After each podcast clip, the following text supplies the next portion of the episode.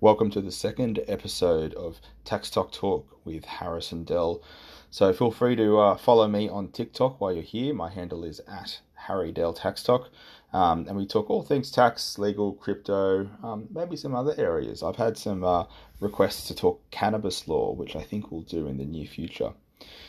Now, on this episode, I want to walk you through who I am and my, my journey because my, my journey is a bit different than most law graduates. Not always in a good way, but certainly in an interesting way. So I started my career as a public servant at the tax office, doing audits, doing um, internal advice, and all sorts of other things. But the way that I got there was, um, I think, the most interesting. So I, I was a uh, very low performing student because I was not focusing on my university studies that much. And I think that was partially because I didn't really know what I wanted to do. I didn't study tax law when I was at uni. I didn't know how cool it was. Rather, I was getting through because I knew a, I knew law was something that I liked. Whether I was going to be a practicing lawyer or not, I still wasn't sure. So in my um in my final year, right at the beginning of the year, my my mates were all applying for graduate programs. They were applying like crazy because they realized that they had to get a job, and, and quickly I realized that unless you put that work in in that final year, in terms of applying, you weren't really going to get anywhere. So I was applying for, you know, I was trying to do two or three graduate programs a day. And there was this website, I, I think it was Grad Connection or Grad Australia or something.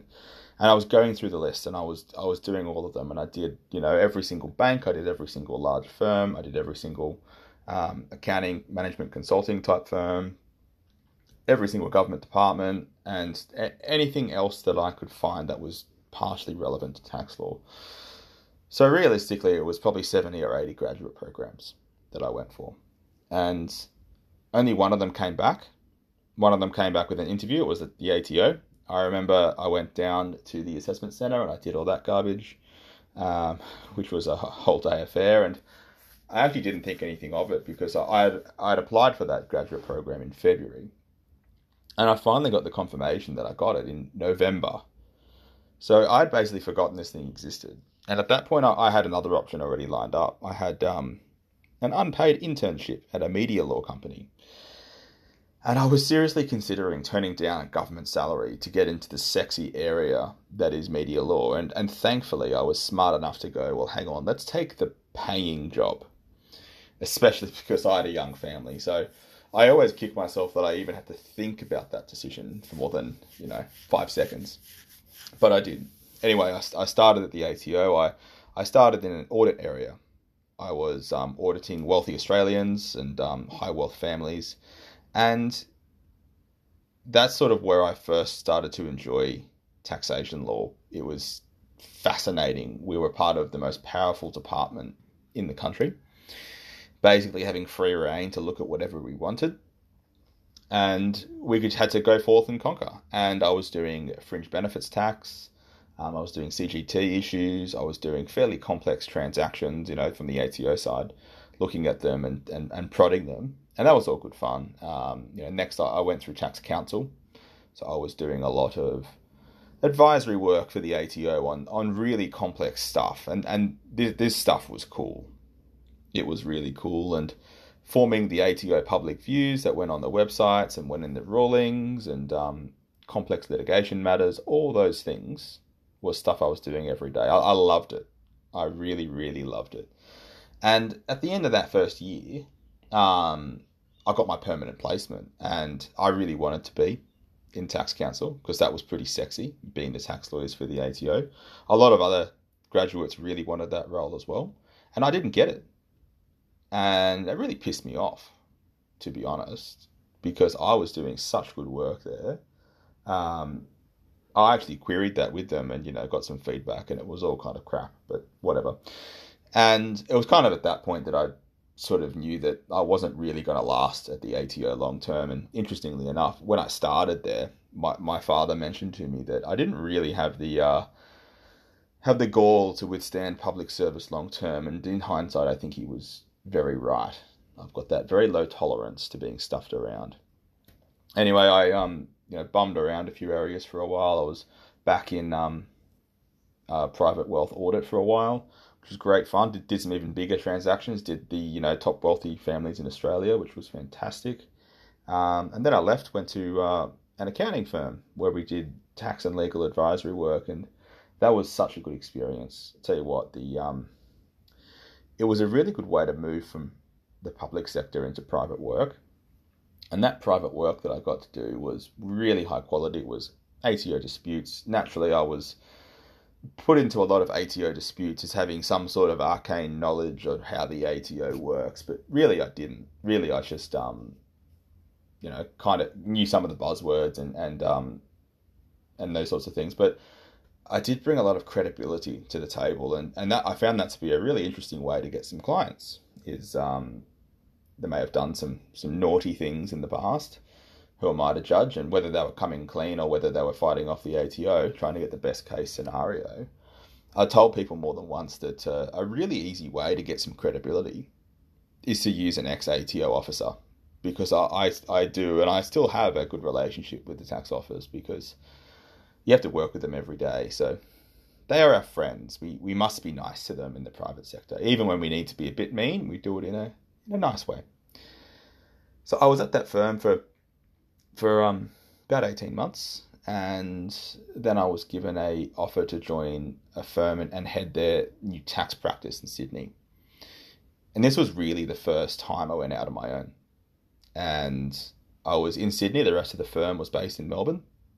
And I was trying to drum up work, which you, you realize is a bit harder um, than it seems. You watch the partner do it, you know, people come through the door and you convince them to part with some money and, um, you know, you, you get some things done. And but when those people aren't coming through the door, what do you do with your day?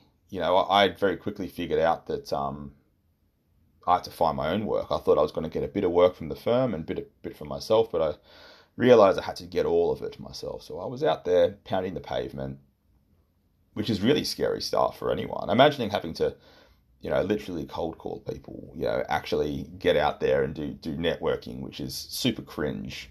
Hate networking as a term, because as a term, I don't think we are computers that form networks. I think, in fact, we're people that form relationships. And um, when you when you don't have those relationships, you, you, can't really get picky about who you work with. But um, now I'm sort of comfortable enough that I get to pick who I work with. I work with people that I really, really like, and, and they like me. I think at least they put up a good front about it.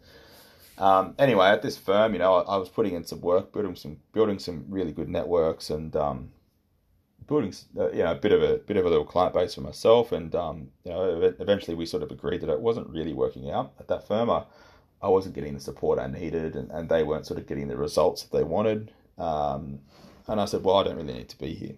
If you don't want me here, I'm just I'm out. So that's that's what we did, and I bummed around for a while at home, moved houses, had about a month off work, and um, I ended up at this firm called called Chamberlains which is where I am now, and it's a it's a fairly good sized firm, about hundred staff, and they did all sorts of different things, but they did not have a tax practice. They had one previously, but um, you know that that fellow left. So I was moving into this role at this firm where there was no tax practice. It was it was quite a mature law firm, as in the teams were fairly profitable. Um, and there was a good amount of fees going through the firm and, and a good varying amount of work in the firm. And I came on thinking that, um, you know, I'll, I'll, I'll basically have a tax practice from, you know, just from the firm, which in hindsight was mostly correct. I, I came into this firm, I got, I got lots of great quality work. Um, but what I found is sort of six months after you start building your networks, which is how long I was at that other firm, they start to they start to pay off. So I was getting so much work through the door.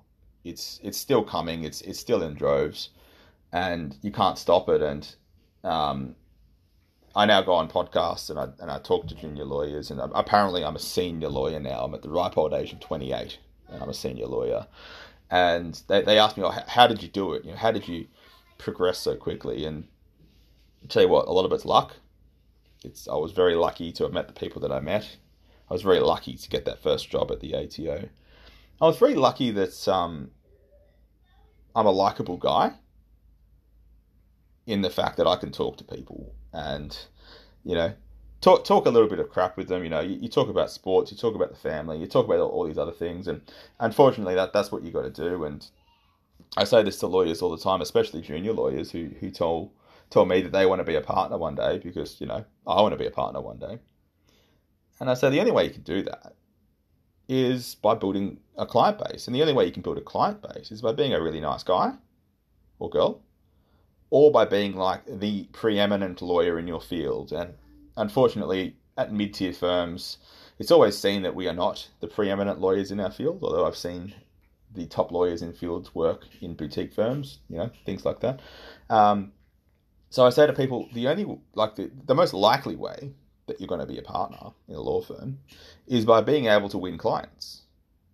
And a lot of junior lawyers go, "Ooh, don't want to do that. That sounds scary. I just want to do law. I, just, I, I like writing letters. I like the the you know nitty gritty bit of contracts and everything like that. But that's not going to get you too far. So really what you need to do if you're a young lawyer listening to this or, or a young anything whether you're an accountant um, a financial planner or any sort of professional the only way that you can progress to a firm like structure really is to win your own clients and, and that's got to go in your own time i was very lucky that i was given some time to do that i had a you know a slow six months in, in the COVID times where I was building a practice. And luckily, all that stuff paid off for me. And when you're working, you know, 10, 12 hours a day at a large firm, it's very difficult to go out and build work. And that's not, that's not really what they want you to do.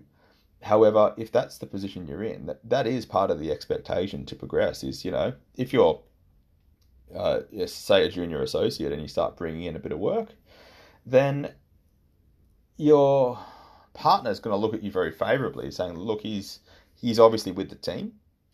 He's bringing something to this team, him or her." So that that is the surefire way to be a partner, and I don't mean a partner at the firm that you're at. I mean it's going to be either a partner at the firm you're at, at another firm, or perhaps a partner in your own firm where you can call the, the shots yourselves. And, and there's always that chance where you won't get where you want to be. But if you've started building a client base and say you've got two, three hundred thousand dollars of fees under your belt annually, um, and you bring that to the firm, you are absolutely more valuable than that guy who bills, you know, a ridiculous amount of money, but he can't talk to a client. You're the one who's going to progress, and not them. And and that's what I tell junior lawyers all the time, and I've seen a few of them take it on. Um, in particular, um, it's always good to see young lawyers getting out there doing some marketing and some networking because you just don't see it very much. You see a lot of the old codgers out on the traps at the networking events at the at the conferences, um, but you see those young guys doing it, young guys and girls doing it, and um, it's already very novel itself. And that's really my advice to you is, is to really get out there, use you, you like young professionals, message people on LinkedIn, it's it's now not weird to just message strangers out of the blue, which I think is great. Um, create some social media content. Go to those really cringy networking events because they're only cringy when you don't get anything out of it. When you start getting work out of it, they are not cringe at all. They are actually great fun because you start to see the people that you like all the time. And you need to integrate that partially into your social life. Part of your social life is networking, if that's if that's where you want to be. And that's going to mean that you know when you're out there networking, you're having fun with those people, those people who are going to build your business for you or assist you to build your business. And then the sky's the limit. So, so guys, look, thanks for listening to sort of my journey. Um, I will keep pointing people back to this podcast, especially because people keep asking me about it, and it's not a usual journey. It's a bit different, um, and it does go to show that you know success does not mean go to the top tier firm, get the top tier job, and then work your ass off for you know ten to twelve years, and then you might become partner if you can cop it that long, or maybe you'll just be shoved to the side as a special counsel. No, I I encourage young lawyers to get their hands dirty in business development. I, I think it's so critical, and if they're anything like me, and and my my key trait is I'm impatient I think, and that's impatient with uh, you know poor clients, all sorts of things, but mostly impatient with building my business. I want to do it as fast as I can. Then you need to get your hands dirty. So that's all today. Have a great rest of your day, everyone, and look forward to the next episode.